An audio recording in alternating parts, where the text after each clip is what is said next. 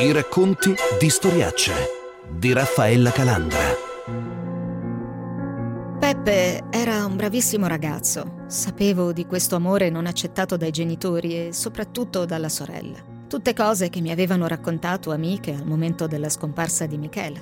Bambina che incontravo al buio per le strade di montagna, quando rientravo dal lavoro sotto al freddo, alla pioggia, così come me tante altre persone vedevano questi bambini cresciuti così, senza nulla. A volte mi chiedevo chi gli desse così tanto coraggio. Tutti condanniamo fermamente, senza se e senza ma, il barbaro omicidio in stile camorristico che ha visto morire Giuseppe. Tutti lo conoscevamo e nella sfera pubblica non ha mai creato problemi. Ma questo è irrilevante ai fini di un processo. Se per mezzo di prove si dimostrerà l'innocenza e dunque l'ingiusta condanna, sarò il primo a difendere la sua memoria. Fino ad allora io non sono nessuno per sostituirmi alla magistratura. Qualcuno grida al processo farsa in paese, ma io penso, se c'è qualcosa che non va in un processo, prima o poi viene fuori. Resta solo una tristezza infinita nel vedere il nostro paese su tutti i media, non per i nostri prodotti o i nostri paesaggi, ma per questi tristi fatti di cronaca, che come ben sa nulla hanno a che vedere con la nostra realtà.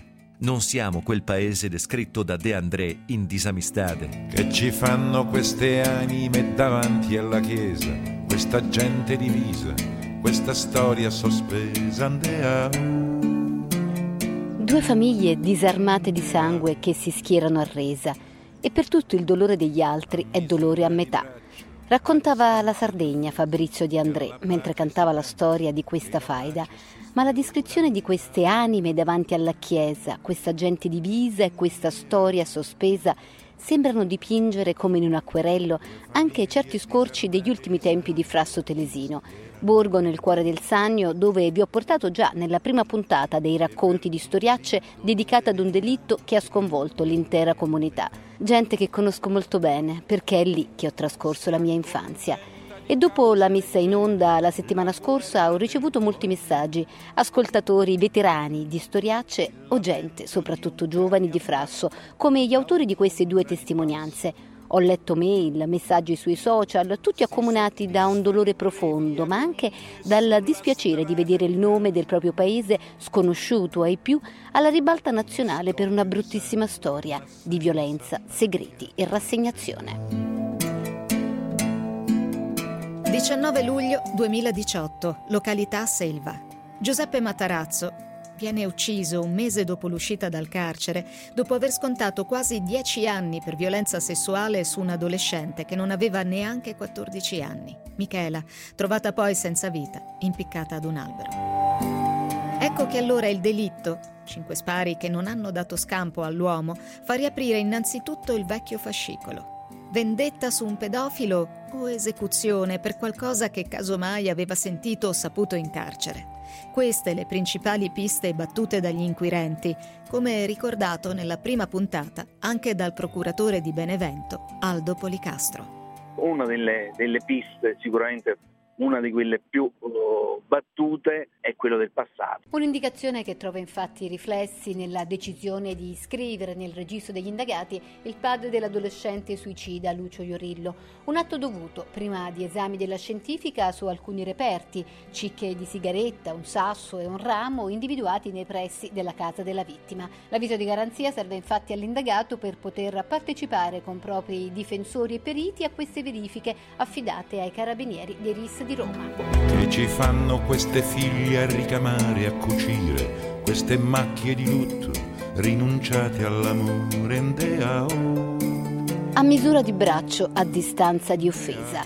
Ripercorro le parole della canzone di De André a come ha fatto ripensare questo giovane frassese erano vicini di casa Giuseppe e Michela, le due vittime di questa storia, e non si può prescindere dal considerare che i fatti, come scrisse il Tribunale del riesame di Napoli, si svolgono in un ambiente chiuso, i cui valori e costumi di tipo ancestrale si confondono con nuovi modelli mediatici.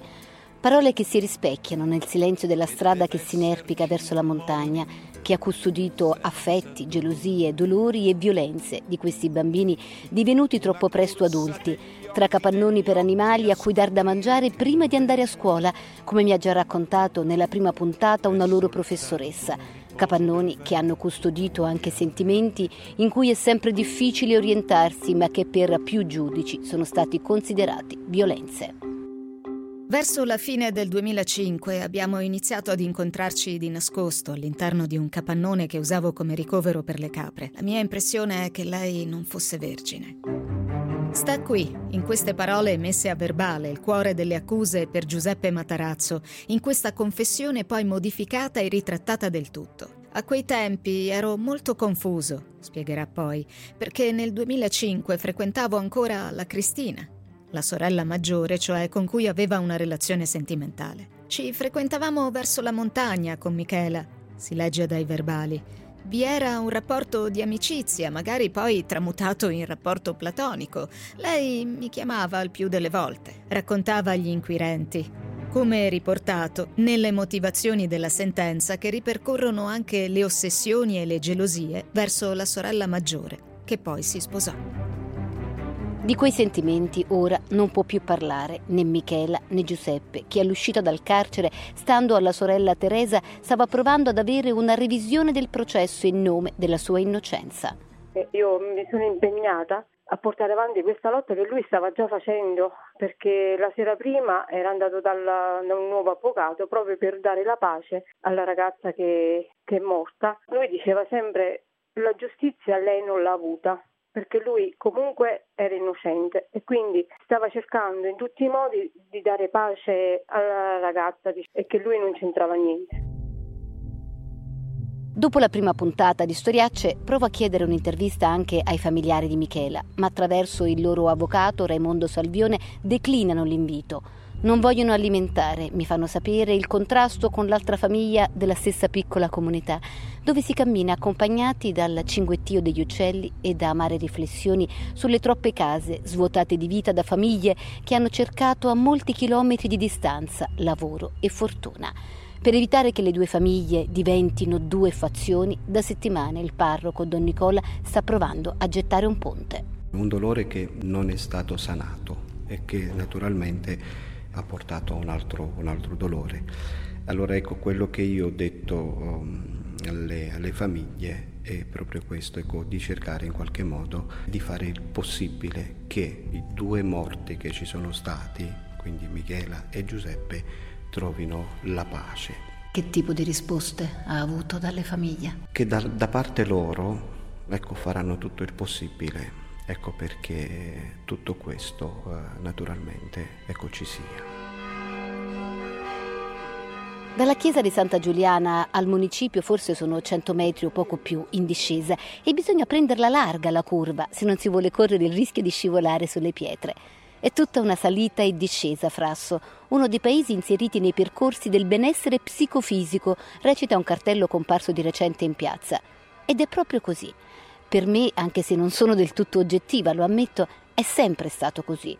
Uno stacco dai rumori della città, dalle corse, dal frastuono, dall'inquinamento e dalla mancanza di orizzonti. Qui, nelle giornate più nitide, si distinguono invece anche i ponti della valle, l'acquedotto del Bambitelli, splendido e perfetto nella sua maestosità, costruito a valle per portare l'acqua ai giardini della reggia di Caserta tutto ispira serenità, che può essere un limite per i più giovani, ma penso che sarebbe un luogo perfetto per gli amanti del turismo en plein air, che per un po' infatti erano venuti con i loro camper. La vita tranquilla è sempre stato un punto di forza ed è questo forse uno dei messaggi fondamentali che la gente ha voluto mandare all'esterno, secondo il neosindaco Pasquale Viscusi, partecipando in massa al funerale di Giuseppe. Salgo le scale del comune, entro nella sua stanza e a stento trattengo un nodo in gola. Ero bambina l'ultima volta che ero entrata qui e dall'altra parte della scrivania sediva mio padre, amato sindaco di Frasso per 22 anni.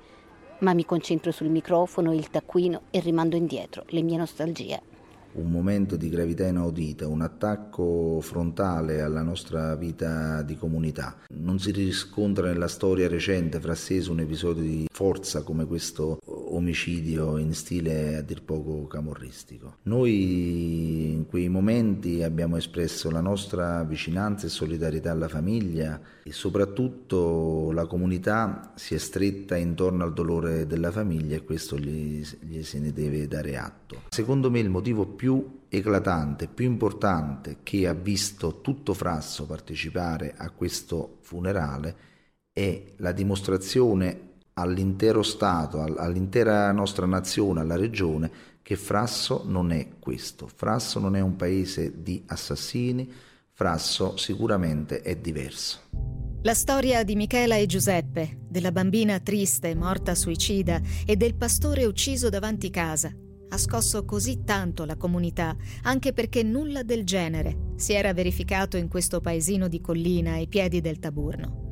Ma al di là di questa vicenda, allarghiamo la prospettiva e andiamo a vedere cosa succede nell'intera provincia di Benevento. Una cartolina fatta di sentieri immersi nella natura, borghi antichi, sapori d'altri tempi, ma anche inquietudini. E da qui ripartono i racconti di storiacce. I racconti di storiacce. Preoccupante escalation dell'attività di spaccio di stupefacenti nella provincia di Benevento che eh, troppo spesso viene dipinta come un territorio assolutamente scevro da problematiche delinquenziali. Gli arresti di, di oggi dimostrano una certa effervescenza del tessuto criminale del territorio eh, sannita che trova sempre più canali di collegamento, in particolare con quelli del Casertano e napoletano. È proprio vero quello che tempo fa ebbe a scrivere Antonio Franchini in un bel libro, L'abusivo chi da un luogo se n'è andato non ha diritto di parlare se non del luogo che lasciò, laddove invece la tentazione, per la natura invasiva della nostalgia, dei rimpianti, di sentimenti di amarezza e complessi di superiorità generati dal distacco e dal cambiamento, è esattamente contraria. Forse parlando di Frasso, da cui sono andata via di fatto quando avevo 17 anni, sto rischiando anch'io di cadere in tutto questo un pericolo che avevo messo in conto e che cerco di dribblare restando il più possibile ancorata ai fatti, agli interlocutori e agli atti giudiziari.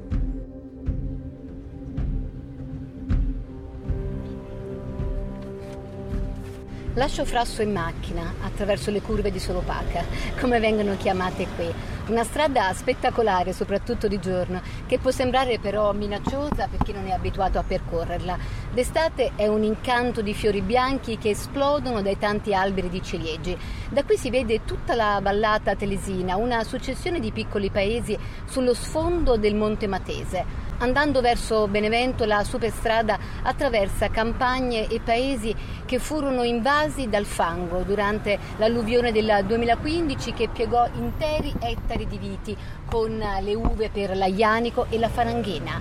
Mentre guido ho in mente le parole del questore Giuseppe Bellassai pronunciate durante un blitz della direzione distrettuale antimafia che ha portato il 20 luglio a 18 arresti. Questa troppo spesso viene considerata un'oasi felice, parole su cui riflettere. Quel giorno era esattamente il giorno dopo l'omicidio di Giuseppe Matarazzo a Frasso Telesino e lo stesso messaggio mi arriva al telefono anche dal procuratore Sannita Aldo Policastro. Non azzarderei a dare qualificazioni così, come dire, forti, oasi felice mi sembra un po' forte. Possiamo dire invece in modo più realistico che è un territorio molto diverso da quello napoletano, da quello casertano, in cui il tasso, le statistiche ce lo dicono, di criminalità è molto più alto sicuramente. Questo sicuramente. Realtà molto diverse, sia per composizioni sociali, sia per le modalità e le dinamiche criminali. Necessitano di un intervento, come dire, oculato. Ci sono altre tipologie di reati, ma certamente non raggiungiamo i livelli come quelli del napoletano. E anche all'interno forse della stessa provincia di Benevento, per quanto sia eh, anche geograficamente abbastanza piccola, c'è forse anche una differenziazione anche tra la città e i paesi più o meno piccoli. Tutta l'area della, della provincia che è a ridosso dell'area napoletana e casertana subisce, ha subito una modifica dell'assetto criminale anche perché eh, gruppi di soggetti provenienti da queste aree eh, fanno incursioni nel territorio sannita. Trovano poi un terreno fertile e soggetti ed elementi che si aggregano a queste azioni criminali. Così come per un'altra parte abbiamo la zona foggiana a ridosso di Foggia che anche lì subisce le incursioni a volte della, di, di quest'area criminale. Non un'oasi felice dunque, ma una terra che resta diversa da tutto il resto della regione e che della sua diversità ha sempre fatto un motivo di orgoglio rispetto alla caotica provincia di Caserta, rispetto agli affollamenti del napoletano, rispetto ai traffici di aree e feudo della Camorra. Anche il dialetto qui è un'altra cosa e in fondo i Sanniti erano un altro popolo. Il silenzio di paesi non sempre facili da raggiungere, che possono sembrare da lontano piccoli presepi, non sempre custodisce però solo la serenità bucolica di quadretti d'altri tempi. A volte in quel silenzio si consumano anche i soprusi. E a Benevento, negli uffici della Procura, questo fenomeno ora preoccupa quanto, se non più, dei tentativi di infiltrazione criminale da bloccare.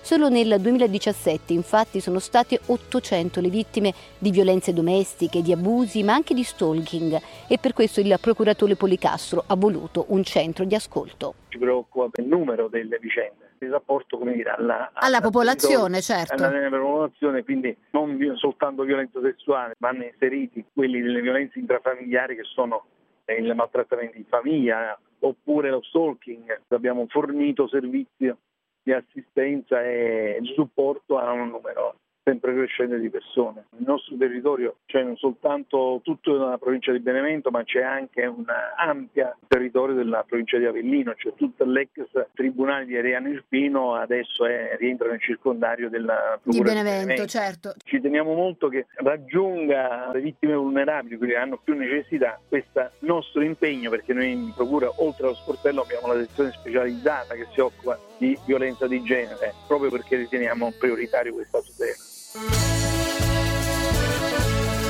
È al secondo piano degli uffici della Procura a Benevento il centro di ascolto inaugurato il 15 marzo 2018. Qui può rivolgersi chiunque abbia bisogno di chiedere aiuto. Lo sportello di ascolto è aperto per tre volte a settimana a tutte le fasce deboli, anziani, stranieri, minori abbandonati. I numeri degli uffici giudiziari dicono però che la maggior parte dei reati sono commessi contro le donne e soprattutto all'interno delle mura domestiche, proprio come in tutta Italia dove l'Istat registra che ogni anno più di 100 donne sono uccise da uomini, in genere mariti, compagni, fidanzati.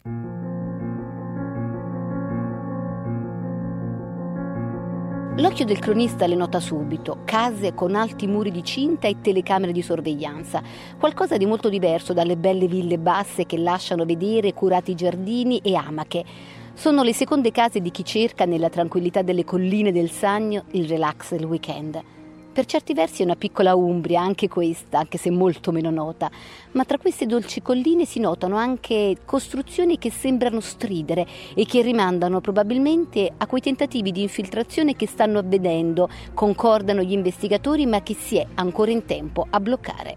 Il procuratore di Benevento, Aldo Policastro. Il realismo mi dice che sicuramente è una è una realtà non eh, deteriorata dal punto di vista criminale, ma certamente ha eh, necessità di un contrasto, di una presenza, di un controllo continuo. Dobbiamo tutelare ciò che è tutelabile. Esiste per voi un tema o una preoccupazione riguardante anche proprio le presenze eventualmente di personaggi legati a malavita organizzata napoletana e casertana? Tutta l'area che le dicevo a ridosso di Montesarchio, cioè quindi quella, l'area legata un po' di confine, anche in piccoli centri troviamo dei tentativi di penetrazione chiaramente. Uh, altri piccoli centri sono molto distanti anche con difficoltà di collegamenti e quindi più difficile è uh, un'attività di questo genere con meno risorse. Però abbiamo trovato attività diciamo, di estorsione anche in località abbastanza distanti, abbastanza isolate, abbastanza piccole. Classica estorsione ai negozi con richiesta di pizzo? Anche ai cantieri, perché noi abbiamo sul nostro territorio vari cantieri, alcuni piccoli, alcuni più grandi, che sono stati oggetto di estorsione e di recente abbiamo fatto degli arresti. I racconti di storiacce di Raffaella Calandra, in regia Carmelo Lauricella. Per riascoltare questa come tutte le altre puntate, venite sul sito radio24.it nella pagina di Storiacce. Seguiteci anche sulla pagina Facebook o su Instagram e Twitter all'account Raf Calandra.